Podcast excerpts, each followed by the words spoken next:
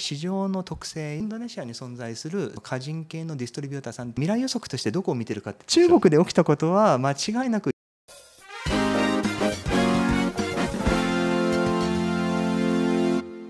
皆さんこんにちは。一周目へようこそ。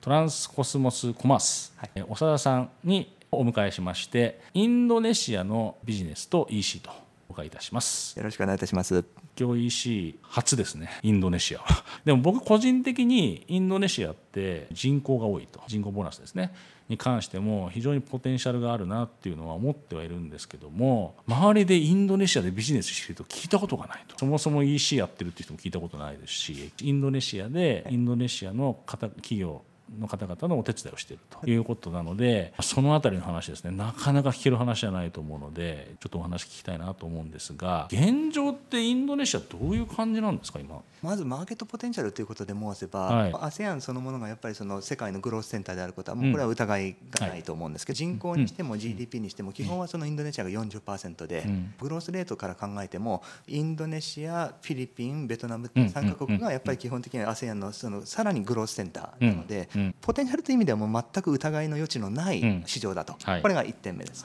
で2点目が全体のやっぱり1人当たりの GDP というのがこれまでは ASEAN の中で割と低めの国だったということがあって、キャッチアップのスピードがやっぱりその他の国に比べて速いと、例えば EC でいうと2019から20にかけて B2C が大体プラ65%ぐらいで伸びました。あそんなにですか、はい、コロナボーナスというか。あなるほど、で2020から21が大体プラ35%と言われているので、まあ、すでに大きいしなおかつ伸びしろも大きいということですね。EC で越境でインドネシアに売ってるっていう人もまあほぼ聞いたことがないですし、人口ポピュレーションカーブの部分から言っても成長の余地は疑うべきではないっていうことは分かるんですけども日本から見た時にインドネシアでビジネスの話を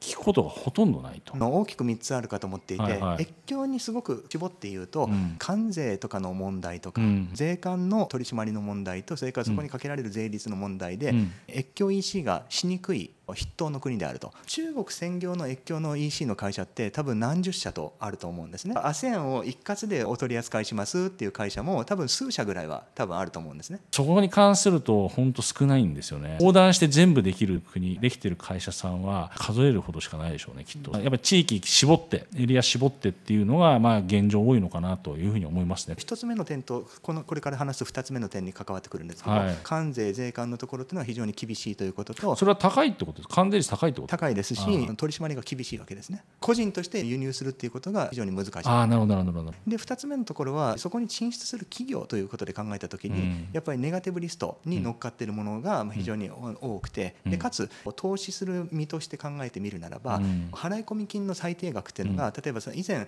資本金で7500万円で例えば実際は2500万円払い込んでればいいですよってなったのが、はい、2020年だったら払い込み自身が7500万なければだめですというふうに例えば資本金7000万円するんだったらもう7000万円入れないとだめだよその通りです本腰を入れてやるっていうのは非常にまあ難しい市場になってしまったというこの2つがやっぱりまずは大きいかなと。かなり本腰入れてやらないといけないけどそこまで本腰入れてできるかどうかっていう部分が結構皆さん結構ハードルが上がっちゃってるっていう部分があるって感じですかね。おっしゃる通りですね。ああなるほどなるほど。で最後が欧米とかと違うのはやっぱり ASEAN の市場の特性やネガティブリストのあり方っていうのが、うん、国によって例えば180度逆具体的に言うと、うん、インドネシアではリテールは OK だけど、うん、ディストリはダメですよ。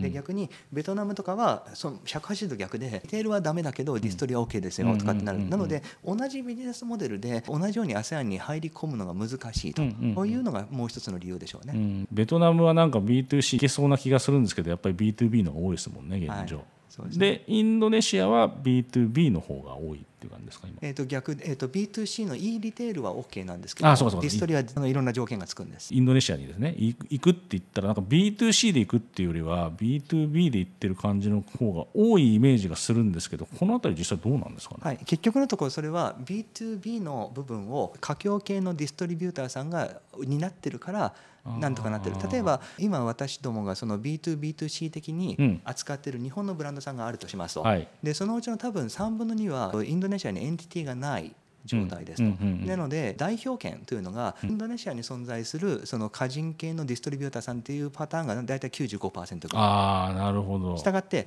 私たちが例えばその仕入れしたり、あるいは EC の部分を請け負ったりしている時に誰とあの契約を交わしているかというと実は100%そのインドネシアないしのディストリビューターさんになっているということなんですよ。実際は直で行くのは難しいって感じなんですかね実際。何をしたらいいのかが多分分からないからだと思うんですね。結局 B2C で直にやるにしても、うん、例えばブランドマーケはどうするの、うん、それからそのパフォーマンスマーケどうするの、うん、例えばラストワンマイルってどうするの、まあ、当然やっぱりどっかの時点では誰かに頼まなきゃいけないわけで、今までは古いビジネスモデルといいますかライセンスが非常に厳しい国なので、現地にあるディストリビューターさんというのが全てを担っていたんですけど、やっぱり EC で売り切るっていうことに関して言うとのボロが出始めて。っていうかまあ代理店ですからねリアルは強いけど EC はちょっとそういう意味ではもっと細かくなるわけなんでディストリビューターの方もちょっとお手上げっていう感じの部分が多分多いってことですかね。おっしゃる通りだと思います。オンラインの販売というところは私たちがやってますと。うん、で、オフラインのショッピングモールのところに旗艦店を立ててといったところっていうのは相変わらずそのディストリビューターさんがなさるっていうパターンが多いですね。うん、ネットが絡む部分に関しては長田さんがやると。はい日本のメーカーさんのものを売るんですけども、はい、組んでるのはディストリビューターさんの方が多いっていうか。というかそもそもまず契約を結んでる先と考えれば、うん、95%はそもそもインドネシアに存在するインドネシアの会社と契約をしているという状況です。日本のメーカーの商材を扱っていることのが多いんですかね。そうですね。えっ、ー、と今はだいたい取扱額のうちの70%ぐらいは日系の,、はい、あのブランドさんですね、素人考えでいくと長田さんと直接やっちゃった方がなんか話早いんじゃないのって思ったりしちゃったりもするんですけど そのあたりってどうなんですかね？そこにネガティブリストの話が出てくるわけですね。あなるほど。そのディストリビューターのライセンスというのが基本的には外資には出ないということがまず前提としてあってもし出たとしても結局そのオフラインの方の省流をやっぱりしっかり抑えているのはやはりそのこれまで 100, あの100年間ずっとやってこられたやっぱ華僑系のディストリビューターさんがほとんどなので、うん、カテゴリーごとにこの業界だったら例えばこの3社が主にやってるディストリビューターだよというのはそれぞれ決まっているので、オフラインについてはそこをやっぱりスペクトせずにはできないというそういう理由だと思います。まあ、日本でも8.08%なわけですね EC 化率は。って言ったらまあリアルのが圧倒的に多いわけでインドネシア伸びてってはいるものの EC 化率で言ったらそれより低いのかなっていうイメージでいけばやっぱりリアル大事だよねと。やっぱりその現地の方々とちゃんと組んでやるっていうことがインドネシアではまだやっぱ大事なのかなっていうことですかね、はい、私たちがあの得意としている商品というのは、比較的その指向性がはっきりした商品、あのペルソナとかが割とはっきりと特定できる、しかも商品粗利率が割と高めの商品が多いので未来予測としてどこを見てるかといえば、やはり当然中国で同じメーカーのブランドさんがどれぐらいの EC 化率になってますかっていうのが当然一つのバーになるわけです、ああなるほどなるほど、はい、我々の取扱いブランドさんは比較的やはり EC 化率は非常に高くて、うんうん、25%から60%ぐらいが中国ですでに EC 化されているものというのをインドネシアで10%ですという時にそれなら少なくとも2.5倍ぐらいにするポテンシャルありますよねと。いう形でお引き受けすることが多いですね。基本的にタイムカプセルは EC だろうが IT だろうが、まあ、基本的にはあのワークするわけで、昔は多分アメリカを見る可能性が高かったんですけど、EC かつ東南アジアとなるともう今は完全に中国がもうほぼほぼ